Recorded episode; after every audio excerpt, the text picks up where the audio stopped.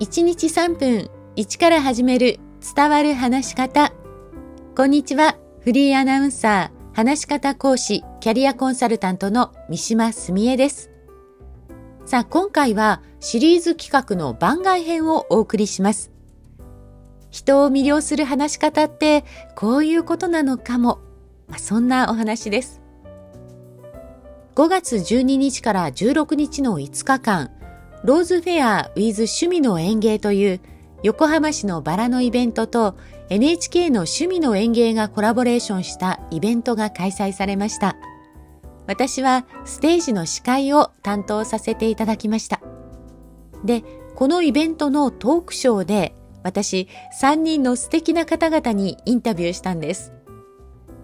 庭師で趣味の園芸ナビゲーターの村雨達正さん、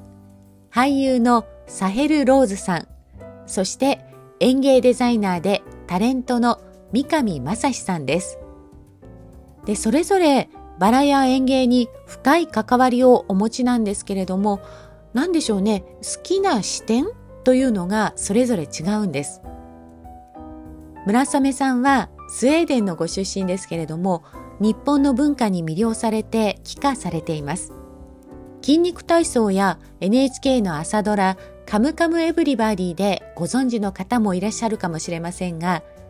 庭師というお仕事が本業なんです。庭作り、日本庭園のこだわりになるとお話がつきません。サヘル・ローズさんはお母様と一緒に作っているローズガーデンをお持ちです。バラの中には社会貢献できるバラや平和を願って作られたバラなど様々な思いが込められているものがあるんです。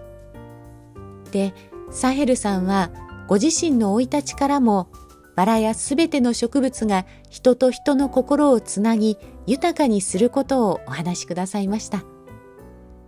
そして三上正史さん。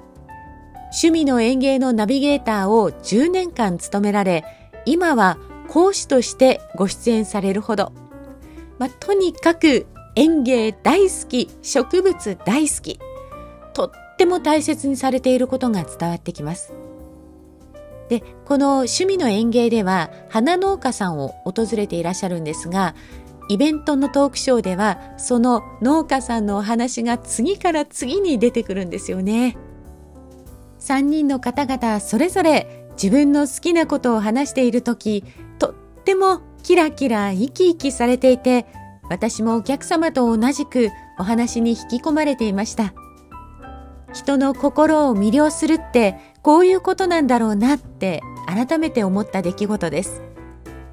人前で話す時って本当はこういうシンプルなことこそが伝わる話し方に通じているんだろうと思います。